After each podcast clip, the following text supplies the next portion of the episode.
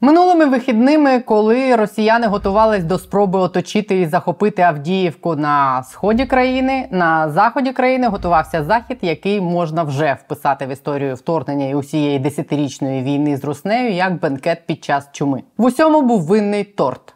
Прокурорський бенкет на півтисячі осіб, який може і пройшов би непомітно для країни, видав торт розміром з бліндаж і вартістю в один мавік фото якого наречена, яка не могла не похизуватись своїм щастям, виклала в інсту. Вітаю, друзі! Я Олена Трибушна. Це канал є питання. Сьогодні 12 жовтня, четвер, про підступний торт, заборону у ПЦМП і нарешті про корупцію поговоримо сьогодні. Щойно я один день не розповідаю про Татарова. Одразу декому здається, що канал закрив Єрмак. Так і живемо. День нас фінансує Порошенко, день Єрмак. Це була іронія, бо не всі мій гумор розуміють.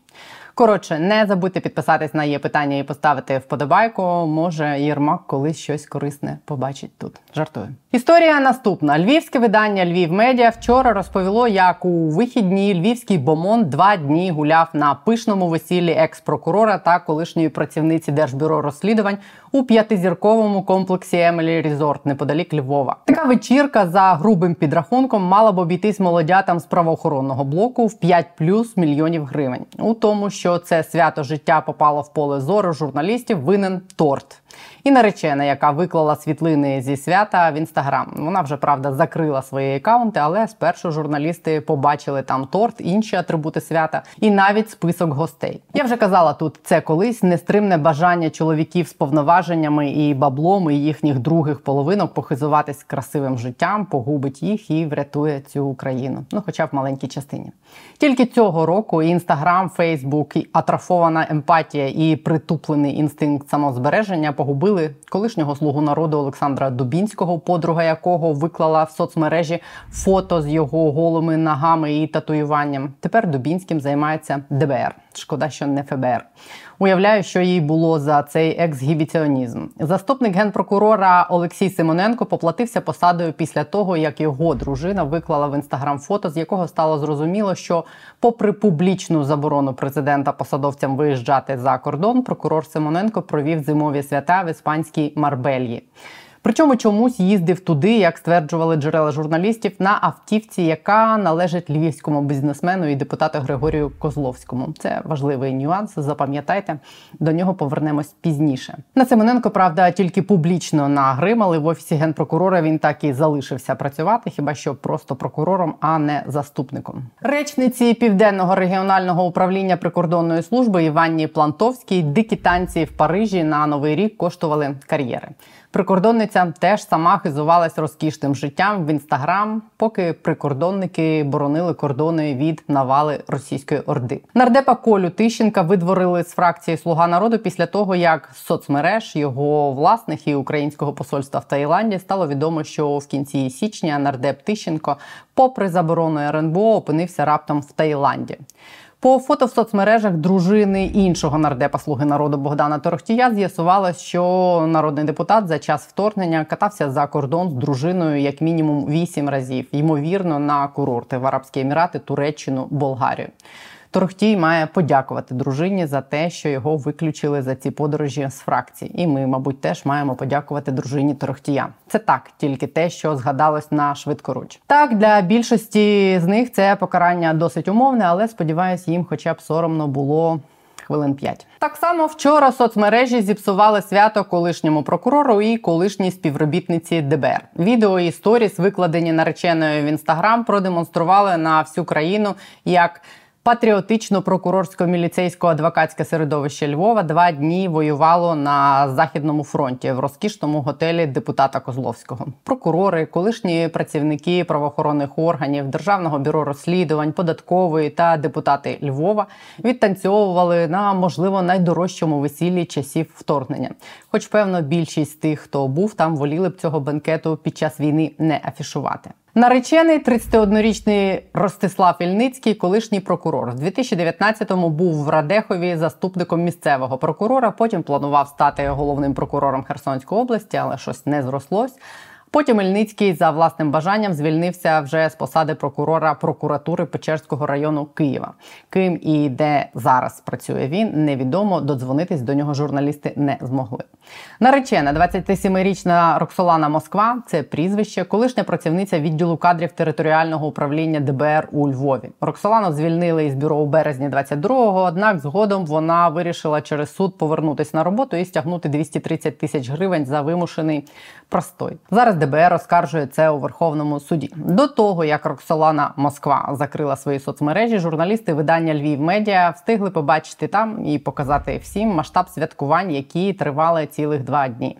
На весіллі пишуть вони було від 300 до 500 гостей. Для них виступали Пономарьов, Полякова, гурт Дзвони Сонця і Дідзьо також розважав їх. З колишнім прокурором Ростиславом Мельницьким журналістам зв'язатись, як я вже сказала, не вдалося. Вони хотіли розпитати, скільки коштувало свято, і звідки у колишнього прокурора такі гроші на такий масштаб гулянь. Але той не відповідав на дзвінки. В обидвох молодят батьки, і правда, не бідні люди, і проводити весілля у воєнний час не заборонено. Однак виникають питання про доречність настільки пишної церемонії та гулянь під час війни. Цілком справедливо пише Львів Медіа. Коментарів родина досі не дала, тому питання звідки гроші, де у винуватців свята совість чи, хоча б мізки влаштовувати такі гулянки під час такої війни, залишились без відповіді, як і зависло в повітрі питання, хто з винуватців свята і гостей зі львівської віп-тусовки, які на ньому розважались, стоїть на обліку військоматі.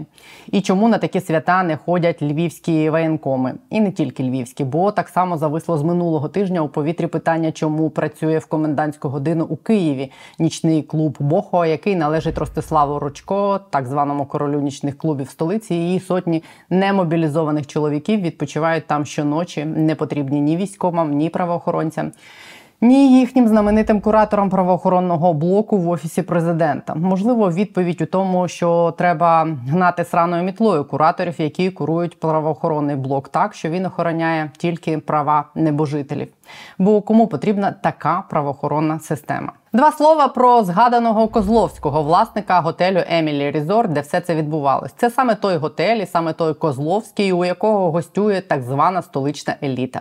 Це за відпочинок в цьому готелі склали адмінпротокол в Нацагентстві запобігання корупції на Кирила Тимошенка, колишнього заступника Андрія Єрмака, за те, що Тимошенко безкоштовно там проживав кілька разів з родиною. Але Тимошенко приніс минулого тижня в суд довідку, що він платив. Про це я розповідала в суботу в підсумках тижня. Ось тут так само минулого року змі писали, і сам Козловський підтверджував публічно, що зупинявся у нього і гостював і інший заступник голови офісу президента Андрій Смирнов. І НАЗК нібито бралось навіть перевіряти цю інформацію, як повідомляли журналісти, але ця історія кудись загула у небуття. Ну і ще одна історія теж про фото. Сьогодні лівий берег опублікував фото, зроблені вчора в Києво-Печерській лаврі, на яких колишній нардеп слуги народу Артем Дмитрук обіймається з предстоятелем УПЦ МП митрополитом Онуфрієм.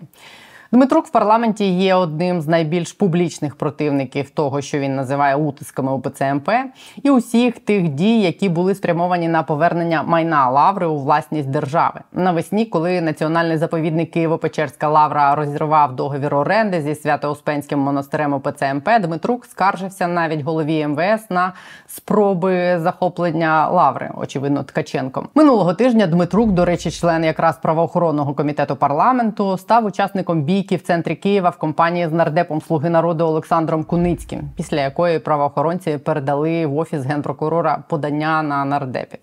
Зі слуги народу Дмитрука виключили в 21-му після того, як він не голосував за законопроект про олігархів та голосував проти зняття Дмитра Разумкова з посади голови Верховної Ради. А в січні 22-го року Дмитрук прославився тим, що зі своїми помічниками прорвався на засідання земельної комісії Одеської міськради. Він сам з Одеси і влаштував там бійку з муніципальною охороною. Постраждало тоді 10 людей, зокрема 70-річний чоловік, на якого Дмитрук упав.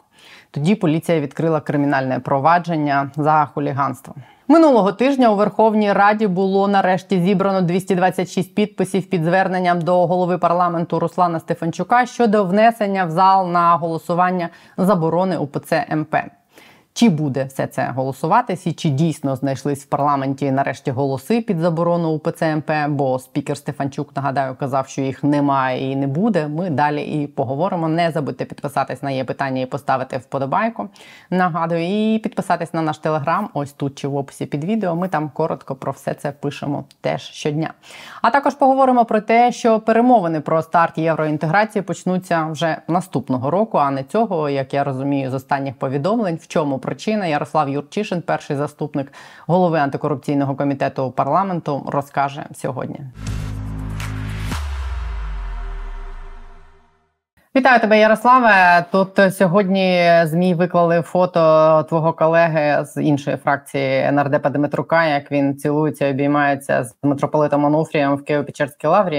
Я вирішила у тебе спитати про долю того звернення, яке е, минулого тижня оприлюднила твоя колега Юлія Клименко, звернення документу, де зібрано 226 підписів про те, щоб зі зверненням звернутися до Стефанчука і нарешті вирішити питання ОПЦМП, яка його доля і що з цим буде, і чи дійсно там є голоси, тому що 226 підписалися, це ж не значить, що вони ще всі проголосують.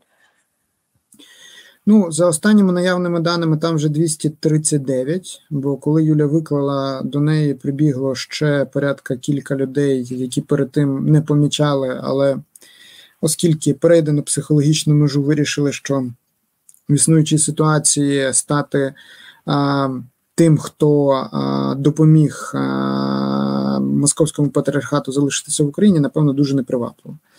Тому е, насправді, коли ця історія стане публічною, коли вона потрапить до залу е, Верховної Ради, е, голоси будуть. Інстинкт самозбереження не дозволить переважній більшості народних депутатів проігнорувати запит суспільства. Зрештою, це розгляд в першому читанні, і тому логічно, що якихось серйозних проблем в цьому напрямку не мало би бути на якому ми зараз етапі е, запити депутатів е, передані е, керівництву Верховної Ради. Зараз фракції від себе звертаються до так само керівника Верховної Ради. Вони мають повноваження ставити питання в порядок денний пріоритетний. Ну щонайменше, ми переконані, що ми, Європейська Солідарність, точно звернеться до власне. Спікера Верховної Ради дуже сподіваємося, що слуги народу, які становлять більшість 239 підписантів, теж це зроблять. Є надія на групу за майбутнє. Ну, проблеми насправді не проблеми, скажімо так, а відверто відстоювати інтереси московського патріархату.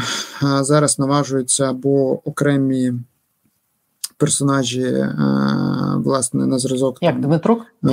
Так, от Дмитрука, або, в принципі, осколки ОПЖЗ. Звісно, вони вторять е, російській пропаганді, розповідаючи про якісь утиски релігії. Хоча насправді ми прекрасно розуміємо про те, що московський патріархат не виконує жодних релігійних функцій в Україні. Це відверта агентура, власне, країни-агресора, і з нею якнайшвидше треба прощатися. А е, відомо тобі щось, що там зараз відбувається з митрополитом Павлом? Де він і на якій стадії його справа? Ну, його справа якби в активній фазі розслідування. Триває збір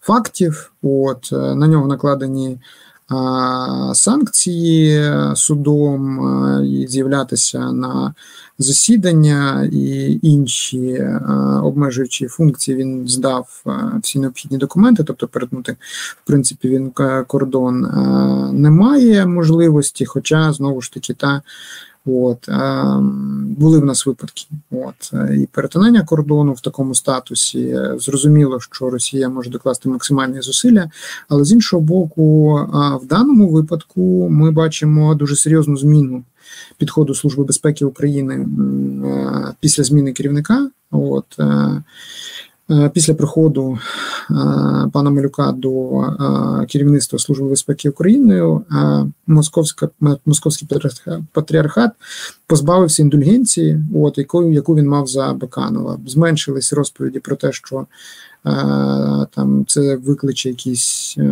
там суспільний спротив і тому подібне.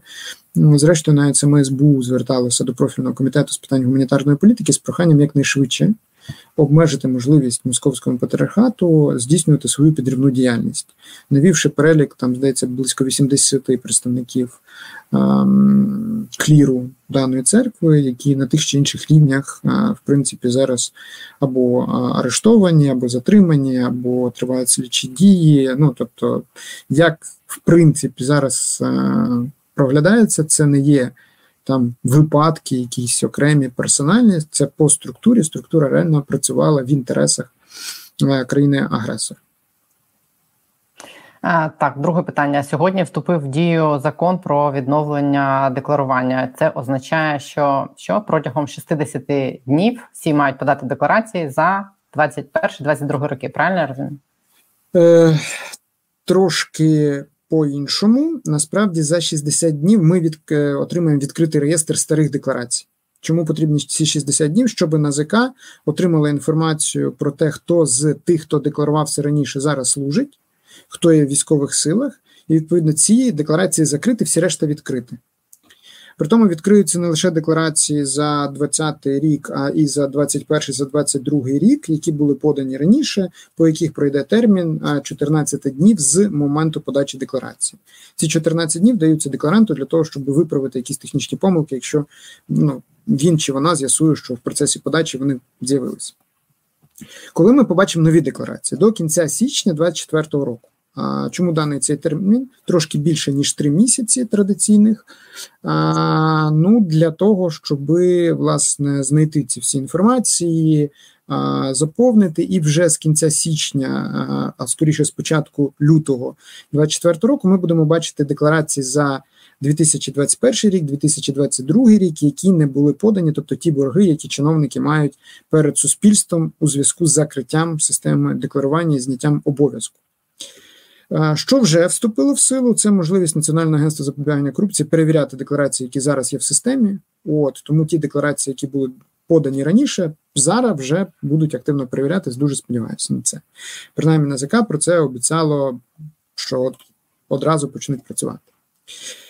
За поточний 23 рік ми декларації будемо бачити ну з моменту, коли вони потрапляють в систему, але всі декларанти мають продекларуватися до квітня 24 року за стандартною процедурою. Та кінець року плюс 3 місяці. Тому на кінець квітня, тобто на так, на на квітень 24 е, року ми побачимо всі декларації, включно з деклараціями за 23, е, за 2023 рік. А декларації попередні, які не були подані, ми побачимо всі до а, кінця січня, початку лютого. В першій ж декларації, тобто, хто хоче відновити цей навик, дивитися, аналізувати, можна буде побачити вже а, 10 грудня за анонсом НАЗК до того часу вони мають проаналізувати всю систему а, і тих, хто мають бути закритими на час несення військової служби або до моменту нашої перемоги, вони е, їхні декларації закриють. Зіпсують людям новорічні свята. Е, ладно, не людям можна владцям. Е, дивись, вчора пролунала фраза про те, що початок перемовин з ЄС щодо євроінтеграції почнеться наступного року. Це е, я так розумію, відсрочка, тому що ж е, до того робилася заява, що перемовини почнуться цього року до кінця року. А, Насправді ми мали всі шанси не отримати початок переговорів, зважаючи на те, як ми р'яно а, не виконували е, сім зобов'язань, які взяли добровільно на себе. Та? Тобто кожного разу у нас, як такого там студента-другорічника, було а, сподівання на фарт, що от ми там ну, не ну, затянемо там, не знаю, а, відкриття декларації. Та може проканає, не проканали. От зараз ми маємо ще один невеличкий борг. Це так званий е, моніторинг е, політично відповідальних осіб, тобто ПЕПів. Е, самі винні. Е, ми, власне, обмежили е, цей моніторинг стилю життя в євроінтеграційному законі правками мамки. І, скоріш за все, на це би могли, тобто на те, що ми поставили трирічний термін, на якому перебувають всі чиновники Хоча насправді раніше мали пожиттєвий, е, ну і ні суспільству, ні нашим партнерам не пояснили, що ж таки помінялося, як ми так ефективно побороли корупцію, що тепер не треба чиновників моніторити так довго. Так от замість того, щоб пояснити, що дивіться, ну в нас там місцеві депутати попадають під це, та от там попадають якісь там керівники департаментів, слідчі і тому подібне ну насправді немає логіки їх все життя моніторити. Це скорше дорожче, ніж дає якісь результати. Так, тобто, давайте їм зменшимо там до якогось терміну, до трьох років тих самих, так а от там міністрів, депутатів, суддів Верховного суду та будемо перевіряти там. Все життя, в принципі, не проблема, незручно, некоректно. Бо, умовно кажучи, ми, напевно, єдина країна, яка має такий жорсткий, е, мало зараз вже немає, мало такий жорсткий формат, але повністю відповідності до рекомендацій ГРЕКО. Що ж ми зробили? Євроінтеграційний закон, правками мамки, везал ГУХ голосує, що для всіх. Скасовуємо три роки е, попрацював, звільнився, три роки пожив собі, можеш користатися там виведеними в офшори і тому подібне, ніхто тебе вже не зловить. От. Ну, є така наївна думка, хоча насправді банківський моніторинг, ті ж саме в тому ж самому Європейському Союзі чи в Штатах, е, нас буде переслідувати і переслідувати, особливо до того моменту, поки Україна реально не переміститься в перелік країн доброчесних точки зору боротьби з корупцією. Зараз переважна більшість проблем з чиновниками за кордоном, що вони там долари не можуть поміняти. Це не тому, що вони чиновники, а це тому, що вони з України, на жаль. А, Тому нам треба долати корупцію. Так от. Ця проблема лишилася, і а, наші представники-переговорники говорять, що дивіться, ми до кінця жовтня цю проблему вирішимо. Важко буде, бо це чіпляє кожного депутата персонально. Тому найбільшим ризиком було це те, що нам дадуть якесь проміжне рішення, та, і скажуть, що типу, ми з вами переговори почнемо колись. Те, що в нас є термін, і він посувається там в межах двох-трьох місяців, критично нічого не роб, ну, не значить. Нам головне почути про те, що ми з вами починатимемо переговори. Тобто нам треба посил про те, що переговори про членство вже стартують. Те, що вони тривати будуть довго, вони будуть тривати довго особливо так, як ми виконуємо добровільно взяті на себе зобов'язання. Та от ви нам ми беремо, ми, ми будемо робити все, що ви тільки скажете. офіційно заявлено кілька разів, що ми їх виконали протягом цього року. А, Ну да. От, але ми їх мали виконати впродовж е, трьох місяців. Потім е, нам для це потрібно було рік. Потім в результаті року ми виконали, але якби є нюанси. А зараз ми виконали, от, е, бо закон про ПЕПі в першому читанні як би є, чи нема? Є. От зараз будемо типу, його дотискати. А, е, чи, ну, в общем, ситуація насправді така собі, бо а, зрозуміло, що не дати Україні якесь рішення Європа не могла.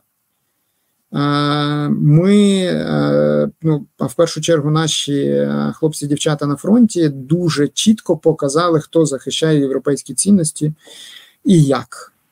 Тому тут рішення би могло бути яке. Але які рішення повністю залежало від наших європейських партнерів, бо ми їм дали можливість в принципі вілять хвостом. Бо ми та ми, ми, ми все виконали, а насправді ні. Тобто є до чого причепитись. Європейці не зовсім чіпляються, вони публічно не говорять, чому от вас прив'язуємо до цих усіх ваших странних речей, коли ви замість того дивних речей, коли замість того, щоб щось зробити, ви починаєте маніпулювати. Нам, звісно, це не подобається. Зрештою, кого ви хочете надурити? Ну, типу, нас пробуйте, та своє суспільство. Опять таки, типу, люди краще розуміють моментами, що треба робити, ніж влада. Це показала боротьба за відкритість електронних декларацій. Так тому те, що з нами почнуть переговори, це досягнення, і це хороше досягнення. Це терміни тут вторинний момент. А, І тут це сподівання на фарт, що ми такі класні, бо ми там обороняємо всю Європу і нам дадуть все прямо тут і зараз. А ми, в принципі, десь на троєчку щось будемо робити. Ну воно справді не працює. І а, я би це сприймав не як зраду, а як насправді перемогу, і перемогу точно не не тільки політикуму. Він хай там зі скрипом, але щось намагається робити, але в першу чергу українського суспільства. бо Своєю волонтерською діяльністю, своєю мотивацією пробити реформи навіть під час війни, але в першу чергу здатністю показати демократію з кулаками, яка хай з допомогою світу, але дає чосу одній з найбільших тоталітарних держав світу, це дорогого вартує. І, власне, завдяки цьому ми отримали. Е, кандидатство в членство, та і ми зараз маємо всі шанси, якщо знов щось не вчудимо. Дуже сподіваюся, що вже не встигнемо, бо десь на початку листопада має бути вже цей письмовий звіт так, от і в на початку листопада має бути оголошення про те, що а, з наступного року ми починаємо переговори про набуття членства. Але це процедура, де треба адаптувати європейські правила. І тут оця, якби не те, що було ложка дьогтю, навпаки, для нас це скоріше там бочка меду, так, але це куча роботи, яка не означає, що там в межах трьох років, п'яти років реальний час, та, що ми станемо членами. Від нас залежить багато в чому. І в першу чергу через те, чи ми зможемо е, рухатися по тому плану реформ, е, який прописаний в концепції демократії Кабінету міністрів, та більше в рекомендаціях наших міжнародних партнерів. Да. В концепті чуєш, ти сказав, не якщо ми чогось не вчудимо. Я знаєш про що подумала? Перед тим як ти включався, я розповідала цю історію. Я не знаю, чи ти читав чи ні. Про це весілля скажене у на Львівщині в готелі Емілі Резорт, там де прокурор одружився з колишньою працівницею ДБР. і Там таке весілля закатили. Я не знаю на багато мільйонів гривень, 500 гостей, і все дуже не по воєнному. Блін, я просто собі думаю, якби ці європейські чиновники бачили, що таке відбувається в країні, де триває війна, і яку вони отак жаліють, і давайте вже дамо їм цей е, почнемо ці переговори і дамо їм цю перспективу членства. Якби вони таке бачили, що мені здається, вони в Європі таких весіль не бачили, як відбувалося це у Львові. І я ну не знаю, якби хтось хотів нам якісь палки в колеса всунути, то мені здається, достатньо було відео і фотографії з того свята показати якимись європейськими чиновниками. В них би трохи змінило ставлення.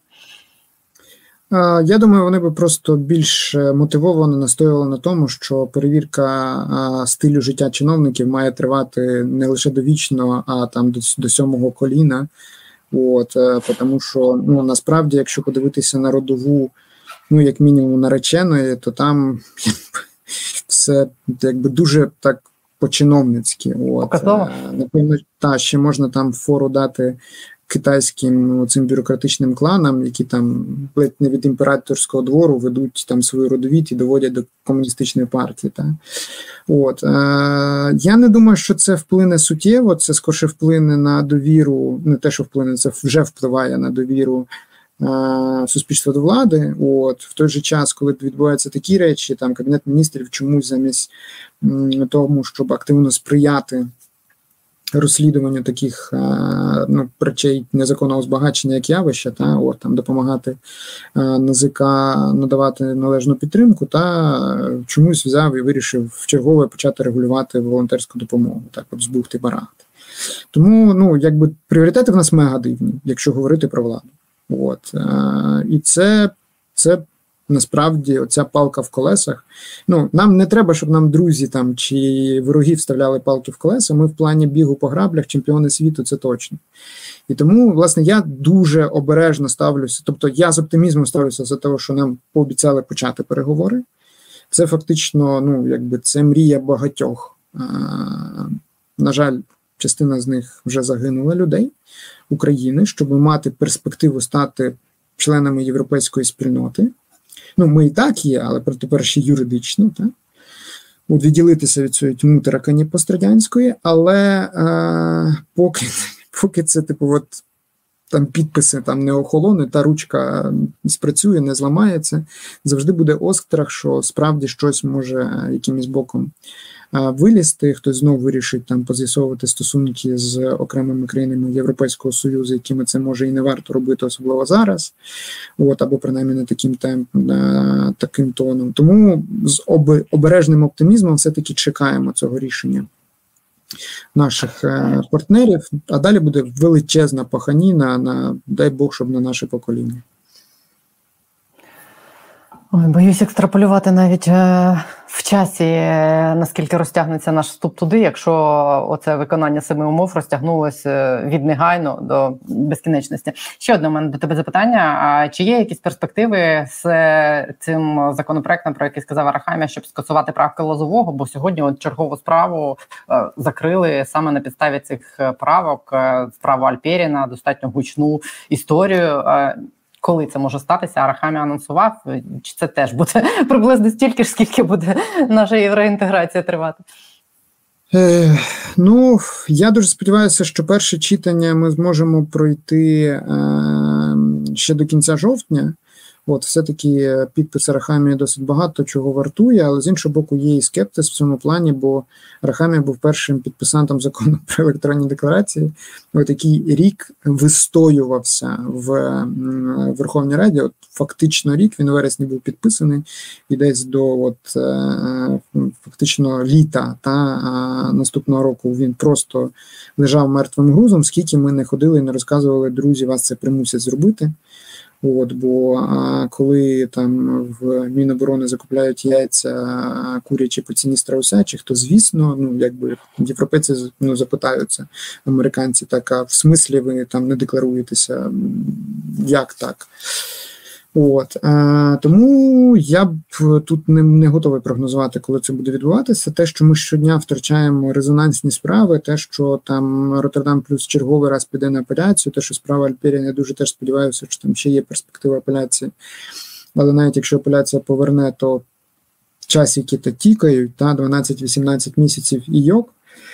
Тому. Е, Дуже сподіваюся, що бравурна заява Давида базувалася на тому, що е, оскільки це є в переліку рекомендованих реформ нашими міжнародними партнерами, які дивним чином засвітилися е, як ініційовані е, Сполученими Штатами, зміна до кримінально-процесуального кодексу, там не так чітко написано правки Лазового, але зміна до кримінально-процесуального кодексу в розгляді антикорупційних справ там записано в не на три місяці, але на, на найближчих півроку. Тому дуже сподіваюся, що е, в цьому терміні вдасться зробити, бо щодня справи розвалюються десь більш голосні, десь менш голосні, десь, звісно, їх намагаються за нововиявленими обставинами, е, скажімо так по нові запустити як справу Дубневича, так от, але ну знову ж таки, кожен захід це ж послаблення позиції держави, тому дуже важливо це просто взяти, якби і зробити. Так, як в 19-му році Володимир Олександрович обіцяв, що ми скасуємо правки Лазового. Як потім його парламентська сила обіцяла, що ми скасуємо правки Лазового, то може оце за третього підходу до снаряду нам таки вдасться це зробити. А це свідоме рішення їх зберегти, чи це просто ну, типу, нема Свідом... голосів?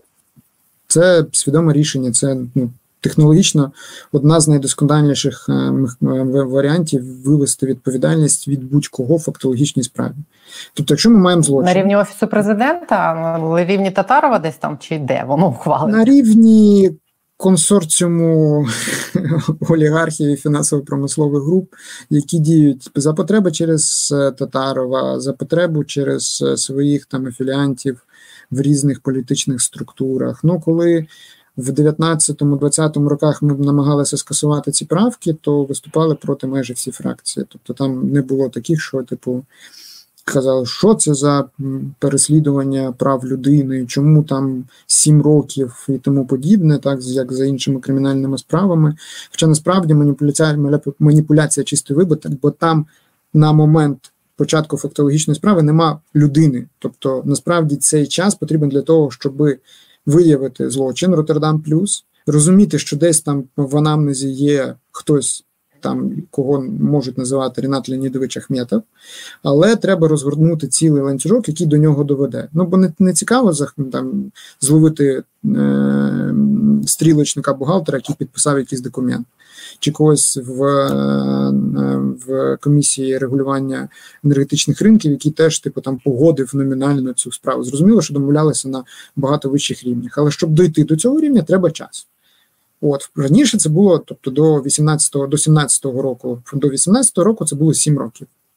От а, коли якби похитнулася ситуація, коли почали відкривати справу по Приватбанку, по Роттердам Плюс, по активах там Живаго і тому подібне, опа, в, в парламенті з'являються правочки, голосування фактично переважної більшістю фракцій. Ти і от тобі дирочка, через яку пролазить будь-який олігарх. Велик, ну там мала риба цим не скористається, це складно. От, Тобто там князів цим не скористається, бо тут одразу видно, хто бенефіціар. Та? От, Але олігархи можуть цим скористатися, то користаються дуже активно. Треба виправляти. Дуже шкода, що ми у себе цю євроінтеграцію вигризаємо зубами, причому не у Європу, а у себе самих. Ну зато можна звітувати про періодичні успіхи. А це коли коли ти говорила про там відновлення електронного декларування, ми з з Віталіком Шабуніним жартували при зустрічі, що це, напевно, буде наше четверте чи п'яте відновлення от з моменту його запуску. Але щось є переконання, що напевно не останнє. Хотілося б помиляти. Сплюнь. Ярослав Ярчишин був питання. Дякую. Дякую тобі.